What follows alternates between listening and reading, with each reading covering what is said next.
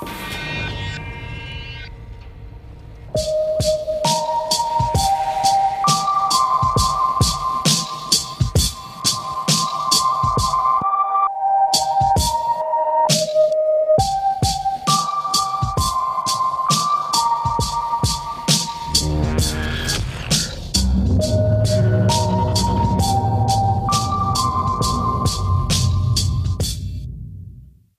Hallo und herzlich willkommen zu einer neuen Folge Blutvergießen. Ich freue mich sehr, dass ihr eingeschaltet habt und ich hoffe, es geht euch allen gut. Falls du Probleme mit folgenden Themen hast, höre diese Folge bitte nicht oder nur in Gesellschaft einer Vertrauensperson. Diese Folge handelt von Mord, sexuellem Missbrauch, Folter und dem Abtrennen und Auffinden von Körperteilen. Entschuldigt bitte, falls in diesem Fall ein paar Aussprachen nicht ganz korrekt sind. Unsere heutige Reise bringt uns in eins unserer Nachbarländer. Für mich fühlt es sich dort ein bisschen wie meine Heimat an, denn ich war schon sehr viele Male dort. Wir reisen heute nach Dänemark. Schnallt euch an, es geht los.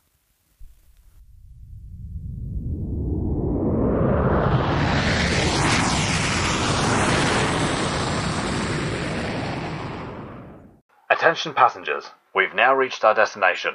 We hope you enjoyed the flight and have a nice day. Kim Wall wird am 23. März 1987 in Gislev bei Trelleborg, Schweden geboren und wuchs dort auch auf. Ihre Eltern waren Ingrid und Joachim Wall und sie hatte noch einen kleinen Bruder. Ihre Mutter arbeitete lange als Journalistin und später dann als Pressesprecherin in ihrer Heimatstadt Trelleborg. Ihr Vater arbeitete als Fotoreporter und ihr jüngerer Bruder hat denselben Job wie der Vater. So war es gar nicht so abwegig, dass auch Kim den Weg in die Medienwelt finden würde. An den Wänden im Haus von Kims Eltern befinden sich viele Familienbilder. Diese sind vom Stil her alle gleich aufgebaut und haben die gleichen Rahmen. Es ist dort aus jedem Jahr, welches Kim auf der Welt ist, eine Aufnahme zu sehen. Wenn man die Bilder genau betrachtet, findet man heraus, dass das letzte Bild am 9. August 2017 entstand. Nur einen Tag später sollte sich alles verändern.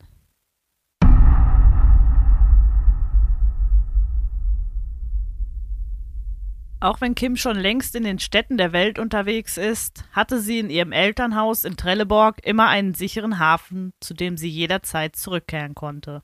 Die junge Frau lebte in verschiedenen Städten dieser Welt in Malmö, London, Paris und New York. Sie machte an der Columbia University School for Journalism im Jahr 2013 ihren Abschluss und studierte außerdem an der London School of Economics and Political Science. Eine Journalisten-Website beschreibt ihre Schwerpunkte in internationalen Beziehungen und Politikanalysen mit besonderer Ausrichtung auf Südostasien. Die schwedische Journalistin arbeitete in Hongkong, China, Indien, Australien, Sri Lanka und den Vereinigten Staaten.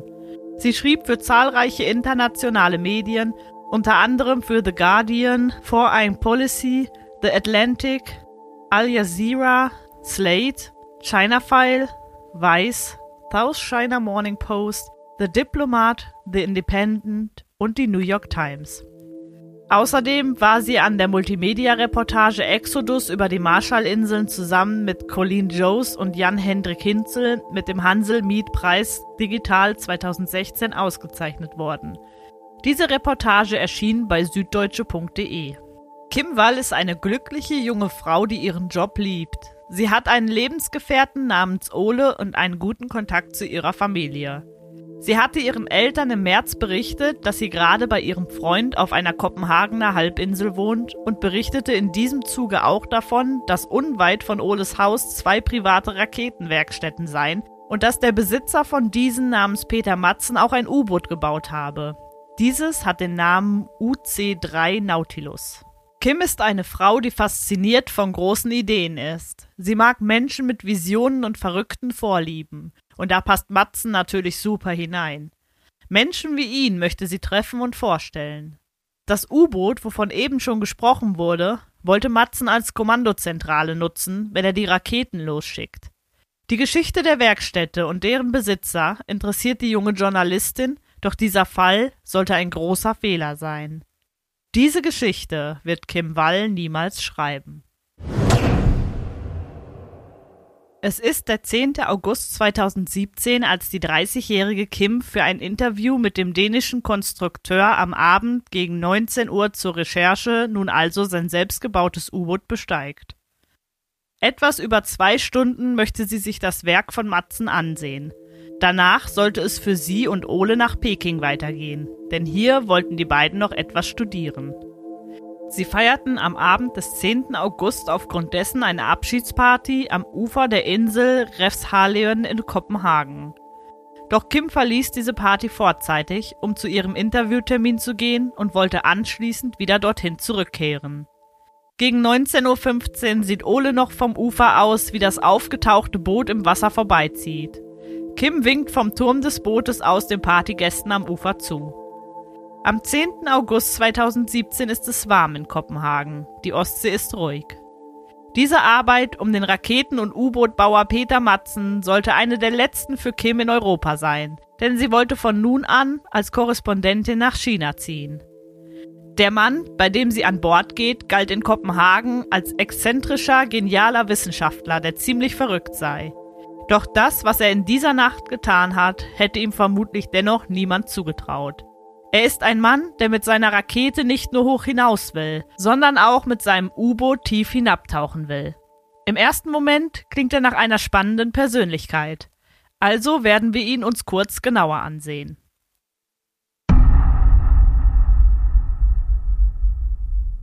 Peter Matzen wurde im Januar 1971 geboren. Er wuchs in einfachen Verhältnissen auf. Seine Mutter war eine Servierkraft in einem Gasthof und sein Vater war im selben Betrieb der Chef. Sein Vater war ein eifersüchtiger Mann, der seine Frau überwachte und Matzens drei Halbgeschwister verprügelte. Er war 36 Jahre älter als Matzens Mutter. Nur Peter Matzen selbst, der sein einziges leibliches Kind war, verprügelte er wohl nie.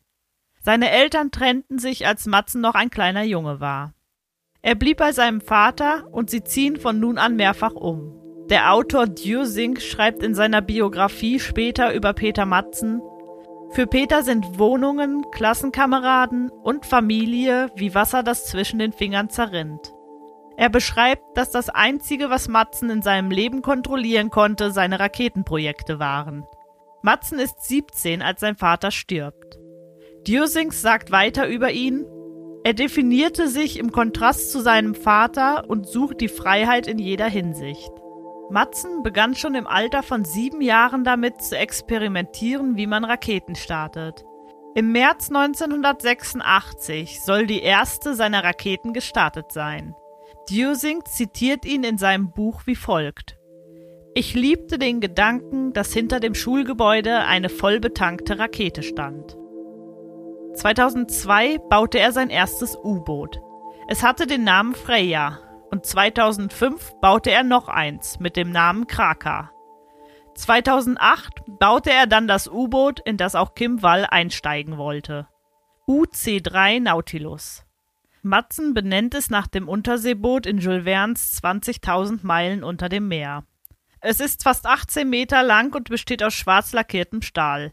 Das ganze U-Boot wiegt 40 Tonnen. Es ist Matzens Meisterstück. Peter Matzen ist eine komplexe Person und genau das reizt die Journalistin Kim Wall.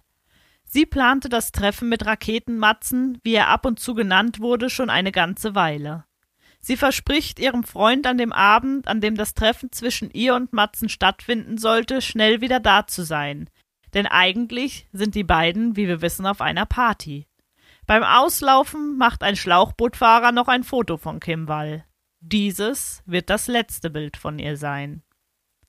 Berichten zufolge wurden die beiden gegen 22.30 Uhr zuletzt im Turm des U-Bootes gesehen. Es befand sich niemand sonst auf dem U-Boot des dänischen Tüftlers. Sie begaben sich gemeinsam auf eine kurze Fahrt mit dem U-Boot. Diese Fahrt fand vor Kopenhagen statt. Bevor das U-Boot sich in Bewegung setzte, soll Kim noch eine Nachricht an ihren Freund geschrieben haben. Die Nachricht war von der jungen Frau eher scherzhaft gemeint, denn sie konnte zu diesem Zeitpunkt noch nicht wissen, wie traurig diese Zeilen nur ein paar Stunden später sein würden. Sie schreibt Ich lebe übrigens noch, aber wir gehen gleich runter. Ich liebe dich. Was dann passierte, ist zunächst unklar. Am 11. August liegt die Nautilus als Wrack sieben Meter unter der Wasseroberfläche auf dem Grund der Kögebucht. Doch aus diesem Wrack ist nur einer wieder ausgestiegen, und das war Peter Matzen. Von Kim Wall fehlt zunächst jede Spur. Matzen hatte sofort eine Erklärung für den Untergang parat. Er sagte, ich war auf einer Probefahrt und habe ein paar Dinge getestet. Dann ist etwas mit dem Ballasttank schiefgegangen. Er sagt zunächst, dass er die Journalistin zuvor auf einer Insel im Kopenhagener Hafen abgesetzt habe. Am Wochenende nach dem Untergang wird das U-Boot geborgen. Hier wird schnell erkannt, dass Kim Wall weder tot noch lebendig an Bord war. Es steht fest, dass das U-Boot mit Absicht versenkt wurde. So wird das Verschwinden von Kim Wall zu einem Kriminalfall und Matzen wird schnell ein Verdächtiger. Es gibt viele Versionen, was an Bord des U-Boots vor sich gegangen sein soll. Kim Walls Vater erzählt im Spiegelmagazin zum Tag des Fundes seiner Tochter folgendes. Um 5.31 Uhr klingelte bei uns das Telefon. Ich weiß das so genau, weil unser Wecker die Uhrzeit an die Decke projiziert. Am Apparat war ihr Lebenspartner Ole, der sagte, dass Kim mit einem U-Boot verschwunden sei. Wäre es jemand anderes als Ole gewesen, hätten wir das gar nicht so ernst genommen. Die Polizei musste er zweimal anrufen, bis dann die Seenotrettung alarmiert und mit Helikoptern gesucht wurde. Es war der Hochzeitstag des Ehepaares und eigentlich hatten sie vor, nach Berlin zu fahren. Doch der Plan änderte sich mit Oles Anruf und so setzten sie sich kurzerhand in ihr Auto und fuhren von Trelleborg in Schweden nach Dänemark zum Ankerplatz des U-Boots. Joachim Wall sagte im Spiegelinterview weiter, als der U-Bootmann gefunden wurde, gab es zunächst Entwarnung. Alle seien gerettet. Wir haben uns umarmt und vor Freude geweint. Doch dann hieß es, das U-Boot sei gesunken. Die schwedische Polizei teilte uns schließlich mit, dass nur einer gerettet worden sei. Da war unsere Freude vorbei. In der Kaffeeküche bei der Polizei sahen wir über den Fernseher schließlich die Nachrichten laufen. Der U-Boot-Kapitän wurde unter Mordverdacht festgenommen. Das traf uns ganz unvorbereitet wie ein Schock. Zu diesem Zeitpunkt mussten Kims Eltern wieder nach Hause fahren, ohne genau zu wissen, was mit ihrer Tochter passiert ist. Doch Joachim sagte, dass sie ziemlich schnell eine Ahnung hatten. Denn nur zwei Tage nach der Tat, das war an einem Samstag, klingelten zwei Polizisten bei dem Ehepaar und berichteten ihnen, dass der Erfinder seine Geschichte geändert habe und nun gesagt habe, er habe Kim im Meer bestattet, nachdem sie bei einem Unfall an Bord ums Leben kam. Kopenhagen ist ein Zentrum der Seefahrt und es ist sehr schnell möglich, innerhalb kürzester Zeit Hilfe zu holen. Daher wäre es für Matzen ein leichtes gewesen, jemanden zu holen, selbst wenn ein Unfall passiert wäre. Er hätte sich nichts überlegen müssen, um das Geschehene zu vertuschen.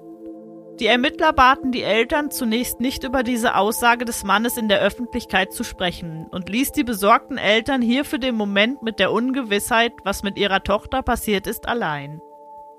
Einige Tage später rief der Ermittler bei dem Ehepaar an und sagte, dass eine weibliche Leiche am Ammerger angespült wurde.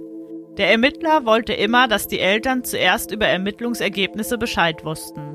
Er teilte diesen mit, dass es nicht ganz sicher sei, ob dieser Körper von der Größe her auf Kim passen würde.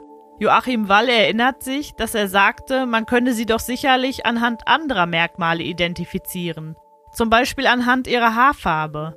Doch der Ermittler sagte daraufhin, dass dies schwierig wäre, da sie nur einen Torso gefunden haben und der Rest des Leichnams fehlt. Joachim Wall erinnert sich, dass dies der schlimmste Moment in seinem Leben war. Ihr Torso wurde am 21. August 2017 am Ufer der Insel Amager südlich von Kopenhagen nahe der Kögebucht angespült und gefunden. Ein Radfahrer wurde auf den Torso aufmerksam und rief die Polizei. In derselben Nacht um 2 Uhr rief der Beamte erneut an und teilte dem Ehepaar das DNA-Ergebnis mit. Nun bestand kein Zweifel mehr. Es handelte sich bei dem gefundenen Torso um ihre Tochter Kim. Eine Gerichtsanalyse ergab, dass der Kopf und die Gliedmaßen gezielt abgetrennt wurden. Alleine am aufgefundenen Torso befanden sich 15 Messerstiche. Doch wo war der Rest von Kims Körper? Schwedische Taucher begeben sich mit Leichenspürhunden auf die Suche nach den noch fehlenden Körperteilen der jungen Frau. Nachdem die Hunde anschlugen, finden die Taucher die zuvor abgetrennten Körperteile sowie einige Kleidungsstücke. Hier konnte ich nicht genau herausfinden, wo genau die Teile gefunden wurden. An dem Schädel befinden sich keine Frakturen und keine stumpfen Verletzungen. Was anschließend passiert ist, können die Ermittler zunächst nur erahnen. Sie sind sich jedoch sicher, dass die junge Frau von Matzen gefesselt, gequält, sexuell missbraucht, ermordet und zerstückelt wurde. Er soll mit Messern und spitzen Schraubenziehern auf ihren Unterleib, ihre Geschlechtsteile und Brüste eingestochen haben. Nachdem er sie ermordet hatte, nahm er eine Säge und zerteilte den Leichnam. Wahrscheinlich war er hierbei von einer sexuellen Fantasie getrieben. Wir befinden uns im Jahr 2017.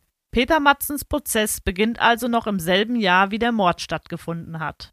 Kurt Krag ist ein ehemaliger Ermittler. Er hat 27 Jahre lang für die dänische Mordkommission gearbeitet.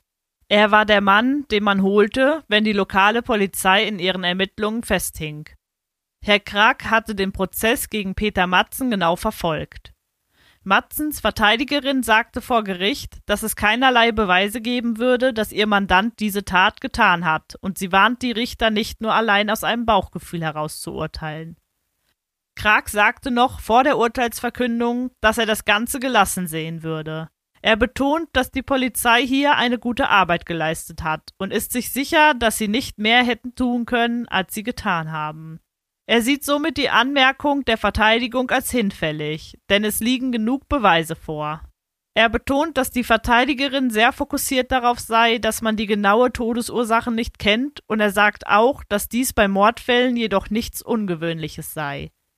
Gerade in diesem Fall von Kim Wall muss man bedenken, dass ihr Körper eine ganze Weile im Wasser gelegen hat. Dennoch würde im Autopsiebericht stehen, dass er ihr möglicherweise die Kehle durchgeschnitten hat oder dass er sie gewürgt habe. Er betont hierbei, dass diese beiden Möglichkeiten nicht dort stehen würden, wenn es nicht naheliegen würde, dass sie mit einer dieser Methoden den Tod fand.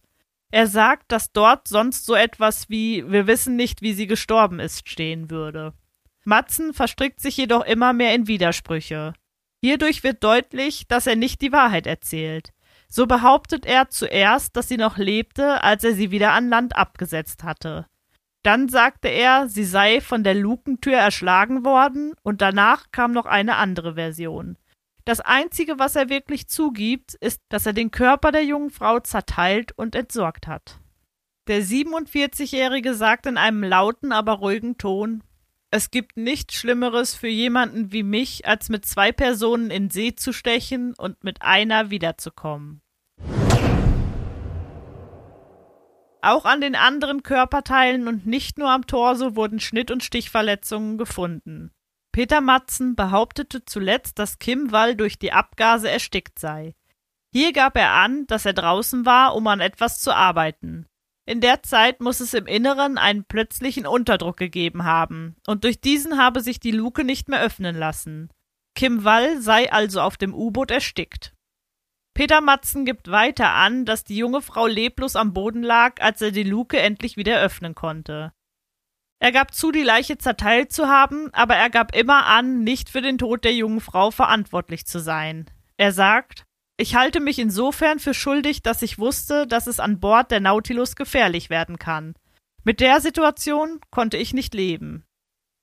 Matzen erzählt, dass er stundenlang mit dem U-Boot durch die Gegend gefahren sei, denn er habe einfach nur noch weggewollt.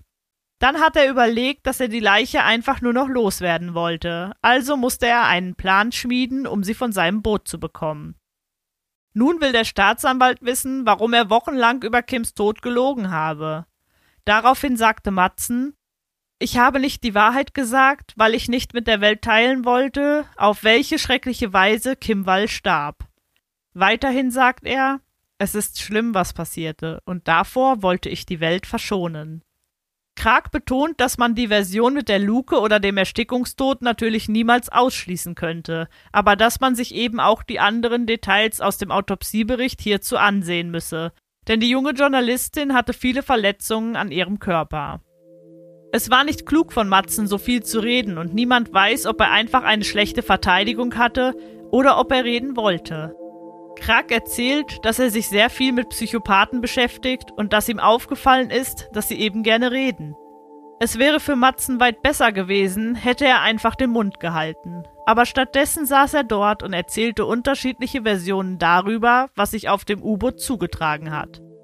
Der Staatsanwalt fragt ihn, warum die Ermittler Spermaspuren in seiner Unterhose fanden, und daraufhin sagte er, dass er vor der Tauchfahrt einen Porno angeschaut habe und es nur deshalb zu dem Fund kam. Matzen spricht vor Gericht schnell und wiederholt sich oft. Er erzählt nahezu ungerührt davon, dass er promiskuitiv veranlagt sei. Also er berichtet, dass er Geschlechtsverkehr mit vielen verschiedenen Frauen habe. An Kim Walds Leichnam fand man keinerlei DNA-Spuren. Man muss aber dabei auch bedenken, dass ihr Körper eine Weile im Wasser lag. Außerdem fand man ihren Slip auf dem U-Boot und ihre Strumpfhose war auf links gezogen und an mehreren Stellen gerissen. Außerdem fanden die Ermittler unweit von diesen Spuren dicke ausgerissene Haarsträhnen. Krag erzählt weiterhin, dass viele Psychopathen gerne erklären wollen, was passiert ist und dass sie gleichzeitig die Verantwortung abgeben wollen. Er ist sich sicher, dass der Staatsanwalt das wusste, als er Matzen gefragt hatte. Matzen erklärte die Zerstückelung der Leiche, indem er behauptete, dass er dies nur getan habe, damit die Leiche nicht wieder auftauchen würde. Doch die immensen Verletzungen sprechen hierzu eine andere Sprache. Es befinden sich an dem Körper teilweise tiefe Einschnitte. Diese wurden mit einem 50 cm langen Schraubenzieher verursacht. Krag ist sich sicher, dass man so ein Werkzeug nicht benötigt, um ein U-Boot zu reparieren. Außerdem sei die Art der sich am Körper befindenden Verletzungen nicht nötig gewesen, um die Leiche am Wiederauftauchen zu hindern. Es wurden auf dem U-Boot noch ein paar weitere Werkzeuge gefunden. Die Staatsanwaltschaft ist sich sicher, dass diese Tat von Matzen geplant wurde. Auf seinem Rechner fand man Videos von extremen Gewaltfantasien. In diesen Videos sieht man, wie Frauen gequält und auch getötet werden. Es wurden einige ehemalige Freundinnen von Matzen befragt und auch diese berichteten von seinen sadomasochistischen Fantasien.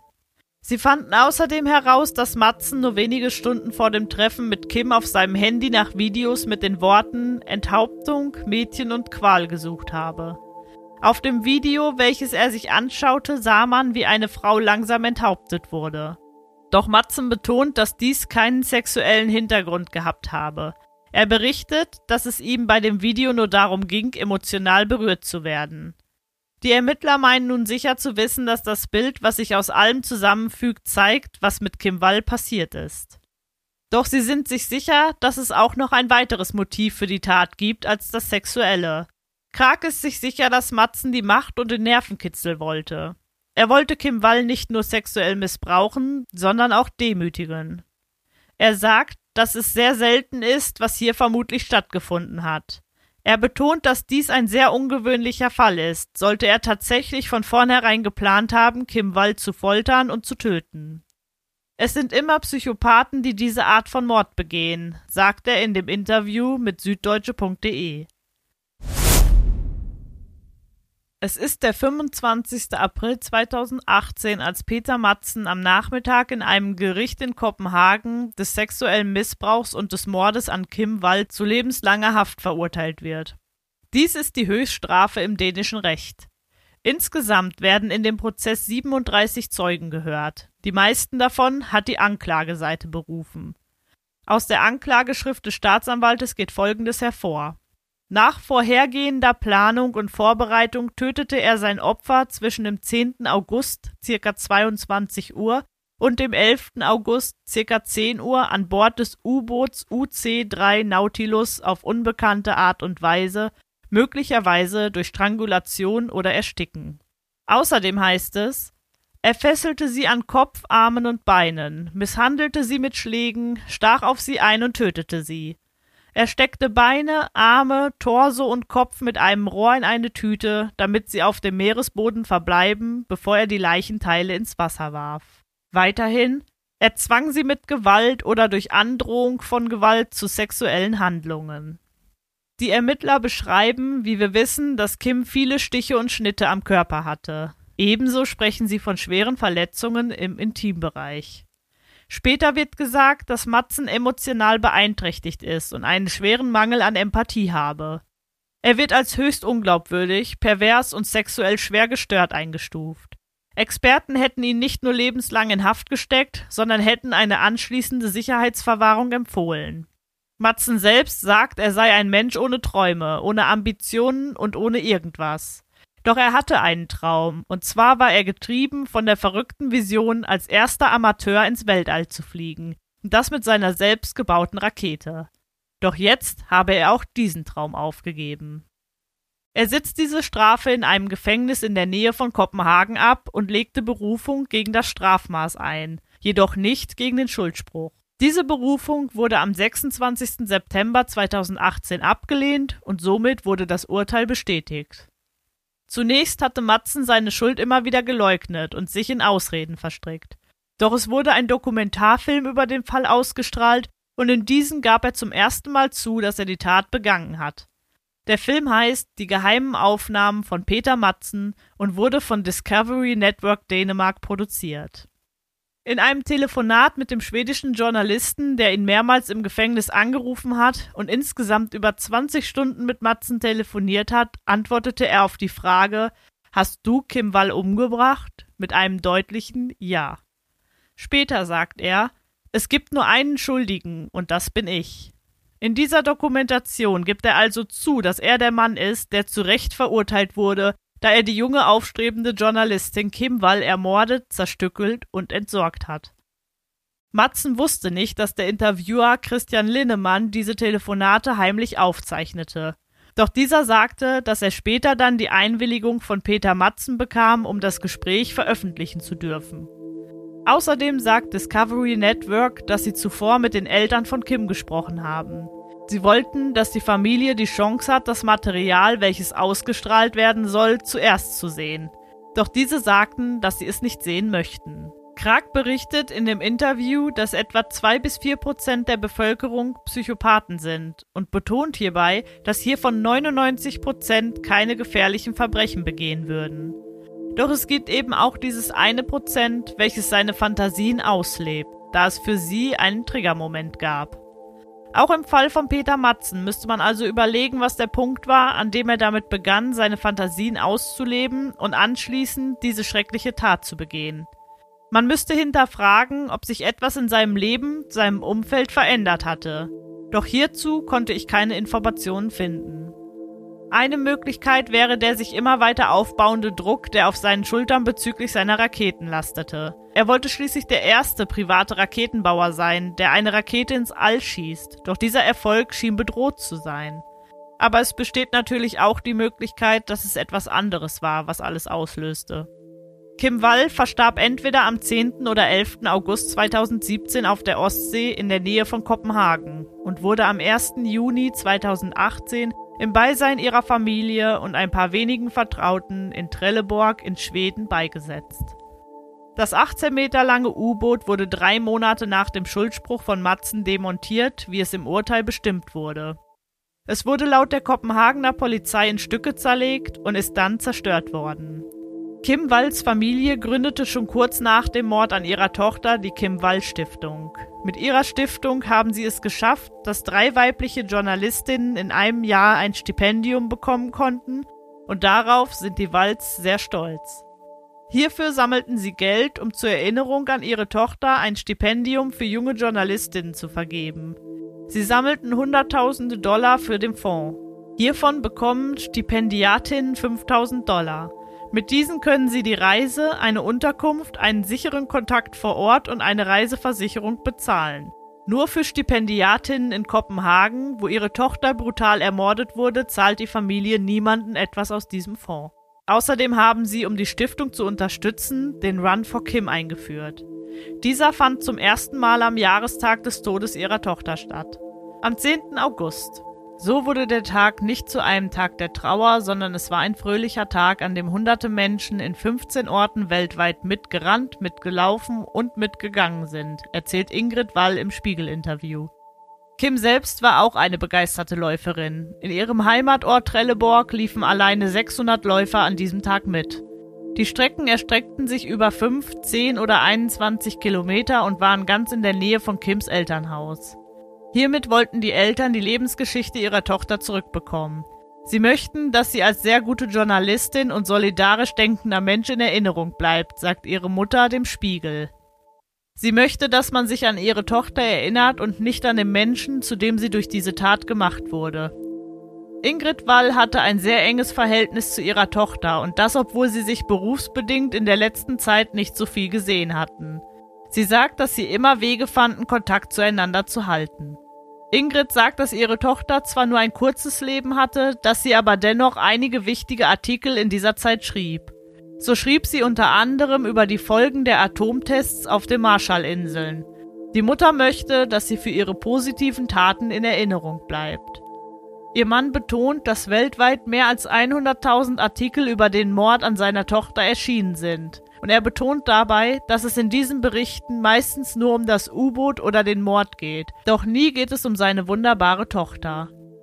Ingrid betont, dass es ihnen wichtig ist, dass Journalistinnen unterstützt werden und dass es ihnen vor allem wichtig ist, dass die Menschen wissen, dass Kim eine Journalistin war. Sie sagt, dass der Mörder so viel Schlechtes über ihre Familie und über den Journalismus gebracht hat. Ingrid und Joachim Wall sprechen später in einem Interview mit Spiegel über ihre Trauer. Sie haben außerdem ein Buch über die Zeit, in der alles passierte, geschrieben. In diesem sprechen sie von ihren Gefühlen und Erlebnissen, während ermittelt wurde und in der Zeit danach. Sie möchten mit diesem Buch ein Denkmal für ihre Tochter, die Journalistin, setzen.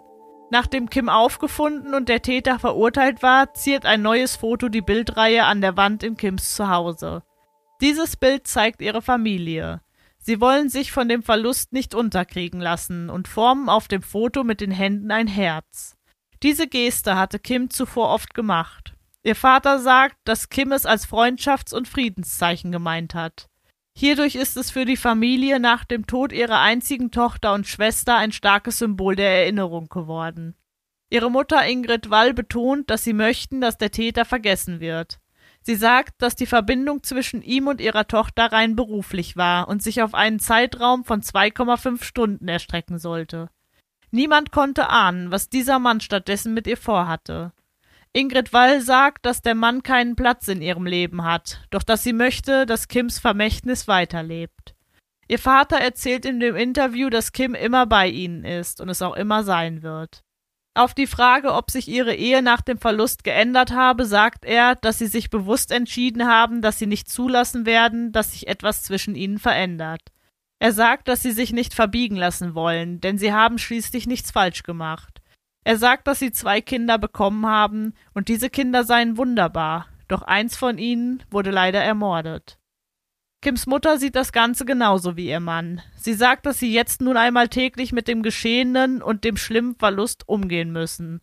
Sie erzählt, dass sie sich am Anfang entschlossen hatten, dass sie überhaupt nichts öffentlich zu dem Fall sagen werden, denn sie wollten das laufende Gerichtsverfahren nicht beeinflussen. Die beiden sind sich einig, dass sie niemals das Gerichtsurteil kommentieren würden, und sie betonen, dass sie mit Absicht nicht über den Mörder sprechen, denn sie möchten, dass er nicht noch mehr mit ihrer Tochter Kim in Verbindung gebracht wird, als er es so schon ist. Joachim Wall betont, dass er sich für einige seiner Kollegen von Zeitungen schämt, dass sie das Bild seiner Tochter direkt neben das Bild ihres Mörders gedruckt haben. Ein Teil des Erlöses von dem Buch, welches das Ehepaar geschrieben hat, fließt in die Kim Wall Stiftung ein. Sie sagen, Sie haben die Zeit für sich eingeteilt. Alles, was vor dem 10. August 2017 geschah, zählen Sie zu der guten Zeit. Und ab diesem Tag begann die schlechte Zeit, die jedoch auch ein paar Lichtpunkte hatte. Joachim Wall sagt, dass sie weitermachen und versuchen, gute Dinge zu tun. Sie besitzen einen Hund und dieser hat ihnen auch sehr geholfen, ihren Tagesrhythmus zu dieser schweren Zeit beizubehalten, denn sie mussten mit ihm nach draußen gehen, egal wie das Wetter war und wie sie sich gefühlt haben. Er hat ihnen die Struktur erhalten. Heute haben Kims Eltern einen guten Kontakt zu einigen Freunden ihrer Tochter, und immer wenn sie jemanden draußen treffen, nutzen sie Kims Zeichen zur Begrüßung. Joachim Wall sagt, wenn wir uns auf verschiedenen Straßenseiten sehen, braucht so nicht jedes Mal jemand rüberkommen, damit wir uns umarmen können. Wir können auch einfach dieses Zeichen machen. Eine Freundin von Kim baute am Strand ein Herz aus weißen Kieselsteinen mit Kims Namen darin. Doch das Herz war zu weit unten am Strand, und so kam ein Sturm und riss es mit sich fort. Diese Freundin fragte die Eltern, ob sie ein neues legen dürfte. Sie wollte dieses Mal eine Stelle wählen, die mehr vor dem Wind geschützt ist. Die Eltern waren damit einverstanden und so liegt das Herz dort noch heute. Es wird immer mal wieder mit Steinen ergänzt. Manche schicken sogar einen neuen Stein für dieses Herz per Post an Joachim Wall und seine Frau. Auf Google Maps hat jemand die Stelle als Kim Wall Memorial markiert. Joachim erzählt, dass er sofort zu dem Herz geeilt ist, als er den Eintrag gesehen hat und dass er ein 360-Grad-Foto hierzu hochgeladen hat. Zum Jahrestag der Ermordung seiner Freundin schreibt ihr Lebensgefährte berührende Worte. Er hatte nur einen Tag vor der Ermordung seiner Freundin Kims Eltern kennengelernt und Kim hatte noch zu ihrer Mutter gesagt, das hier ist für den Rest meines Lebens. Ole wollte, wie wir wissen, zusammen mit Kim nach Peking gehen. Zur selben Zeit, wie der Lebensgefährte Ole seine Zeilen schrieb, sucht Matzen im Gefängnis nach Brieffreunden. Er teilte die Adresse des Gefängnisses, in dem er sitzt, über seine Facebook-Seite mit. Er schreibt dort auf Dänisch und Englisch. Schreibt mir gerne, ich antworte auf jeden Brief. Vergiss den Absender nicht. Ich kann keine E-Mails schreiben oder Adressen googeln. Als Gefangener hat Matzen natürlich kein Recht auf einen Internetzugang und daher liegt es nahe, dass jemand anderes diesen Post für ihn geschrieben hat. Ungefähr 340 User reagierten auf den Post. Meistens schlugen diese ihre Freunde vor und fragten diese scherzhaft, ob sie nicht Lust hätten, dort einmal hinzuschreiben und mit Matzen eine Brieffreundschaft zu beginnen. Es wurde berichtet, dass Matzen im Storstörm-Gefängnis auf der Insel Falster von einem 18-jährigen Mitgefangenen angegriffen wurde. Aufgrund dieses Angriffs musste er medizinisch versorgt werden. Dies nahm seine Anwältin als Anlass, um zu beantragen, dass er ins Hersted-Wester-Gefängnis verlegt werden solle. Dies befindet sich in einem Vorort von Kopenhagen und ist eine psychiatrische Spezialeinrichtung für Gefangene, die zu langen Haftstrafen und zur Sicherungsverwahrung verurteilt wurden. Dort bekommen fast alle Gefangenen psychologische oder psychiatrische Therapien. Im Spiegel-Interview wird Kims Mutter gefragt, was das Motto ihrer Tochter gewesen sei, und diese sagte Fight on.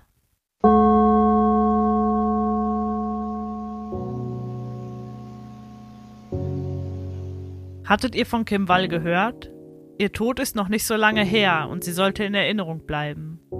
Ich habe bewusst viele Punkte aus dem Interview ihrer Eltern mit dem Spiegel eingebaut, da ich es für wichtig halte, sich auch einmal die Opfer mehr anzusehen und nicht immer nur zu schauen, wie abscheulich die Täter doch waren. Die Journalistin Kim Wall lebt durch das Engagement ihrer Eltern und Freunde auf irgendeine Art und Weise weiter und schafft es so auch nach ihrem unnötigen Tod Gutes zu tun. Sie war eine lebenslustige, kluge junge Frau, die am Tag ihres Todes nur ihren Job machen wollte. Doch dieses bezahlte sie an diesem Tag mit ihrem Leben. Schreibt mir eure Gedanken zu diesem Fall gerne in die Kommentare oder als DM auf meinem Instagram-Profil blutvergießen-podcast. Außerdem findet ihr mich bei Threads unter demselben Namen. Ihr könnt mich auch per Mail unter antje.blutvergießen-podcast.de erreichen. Vergesst nicht ein Abo und Like dazulassen, wenn ihr es nicht schon getan habt. Jetzt habe ich nochmal eine kleine Bitte in eigener Sache. Ihr würdet mir wirklich sehr helfen, wenn ihr meinen Podcast bewerten würdet, wenn er euch gefällt und wenn ihr fleißig kommentieren würdet, denn nur so besteht die Möglichkeit, sichtbarer zu werden. Außerdem möchte ich noch einmal auf meinen Roman Die Zeitwanderin aufmerksam machen. Alle, die gerne in andere Welten eintauchen und ein wenig historischen Fantasy mögen, können es sich gerne durchlesen. Zu kaufen gibt es mein Buch nur bei Amazon Kindle oder bei Amazon als Taschenbuch. Ich freue mich wirklich sehr über jeden, der mein Buch liest. Meine Quellen sind die unterschiedlichsten Online-Seiten. Vielen Dank, dass ihr meinem neuen Fall zugehört habt und hört auch beim nächsten Mal wieder rein, wenn es heißt Hallo und herzlich willkommen zu einer neuen Folge Blutvergießen. Vielen Dank für euren Support. Ich wünsche euch allen einen schönen Tag.